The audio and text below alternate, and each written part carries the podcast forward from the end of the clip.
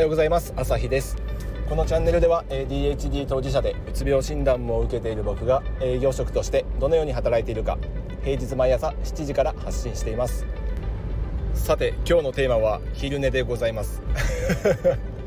昼寝ね昔こんなに昼寝好きじゃなかったんですけどね。社会人になってから昼寝しないとちょっとやっていけなくなっちゃいましたねこれは。あのやっぱり仕事に過集中するとその分反動で疲れが来るんですけどこれを取るのにあの昼寝これはもってこいだなと。あの昔は体感でそう思っていたんですけど最近は医学的根拠に基づいてそれが立証されてきたのでなんかすごく腑に落ちてます、まあ、ADHD とは関係ないんですけど、うんと昨日お話ししたトップ5%社員も確かの話あの本の中でも確か書いてあった気がするんですけど書いてなかったですいませんあの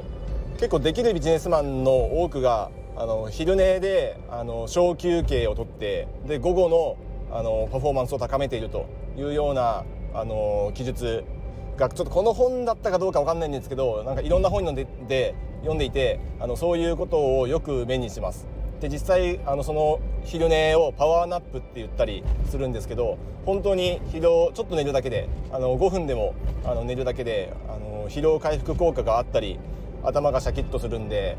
うんと、なんだろうなこのキャッシュをクリアするような感覚パソコンでいうとコンピューターでいうとキャッシュをクリアして動作が軽くなる感覚アプリを開きまくってるものを、えー、閉じて一旦シャットダウンとか再起動してあのゼロベースに戻ってる状態。その方があのサクサク動くと思うんですけどそれに近い感覚が昼寝にあります。一旦頭を再起動する。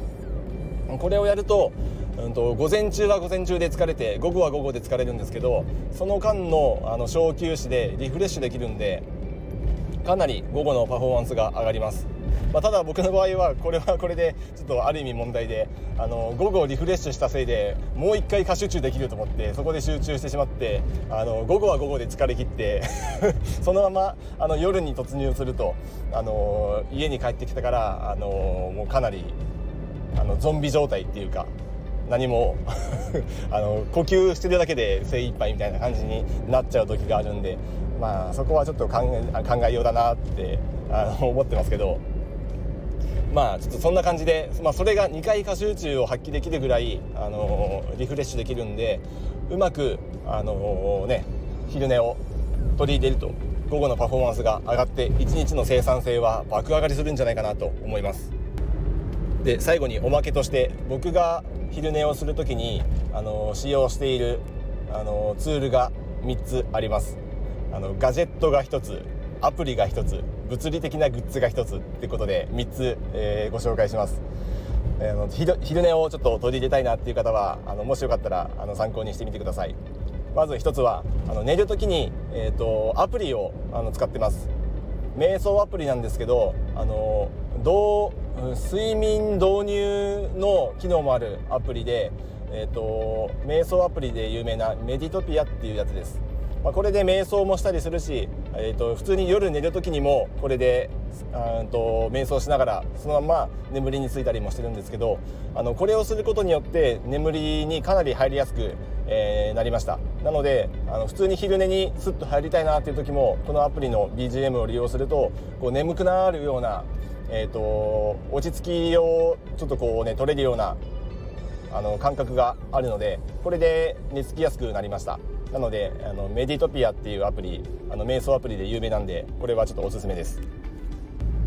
で次にガジェット編として、えー、ノイキャンのイヤホンノイズキャンセリングイヤホンです。これはもう必須です。ADHD なら特に必須だと思います、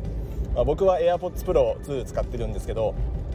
まあそれじゃなくてもいいです。あの BOSE のイヤホンの方がえーと、ノイキャン効果は高いと言われてますしソニーの、あの高機能のやつもかなり評価高いですね。まあその他廉価版でもえっ、ー、と何でしたっけサウンドコアシリーズもかなり、あの評価高いと思うのでこの辺もいいんじゃないかなと思いますが、まあ、いずれにしろノイズキャンセリングイヤホンがあるとかなり、えーと、いいです。昼寝にに入るに従って、あの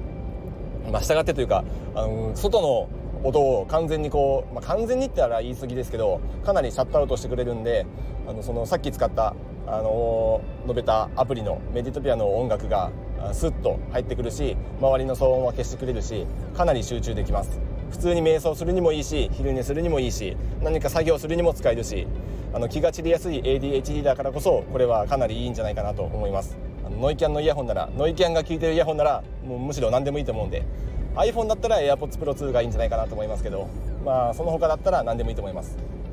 まあ、そこはあのいろんな YouTube 動画とかブログとかいろんな人が発信してるんでそちらを参考にされてみた方がいいと思います。で最後3つ目。3つ目はもうこれはシンプルにアイマスク。なんせ昼間寝るったらあのいろんなあの光が光光と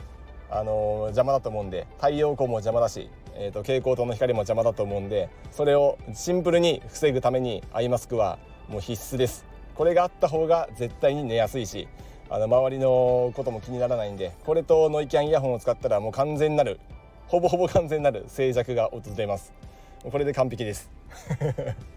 この3つがあればあのシンプルにもうシンプルにシンプルにあもう昼寝がしやすい。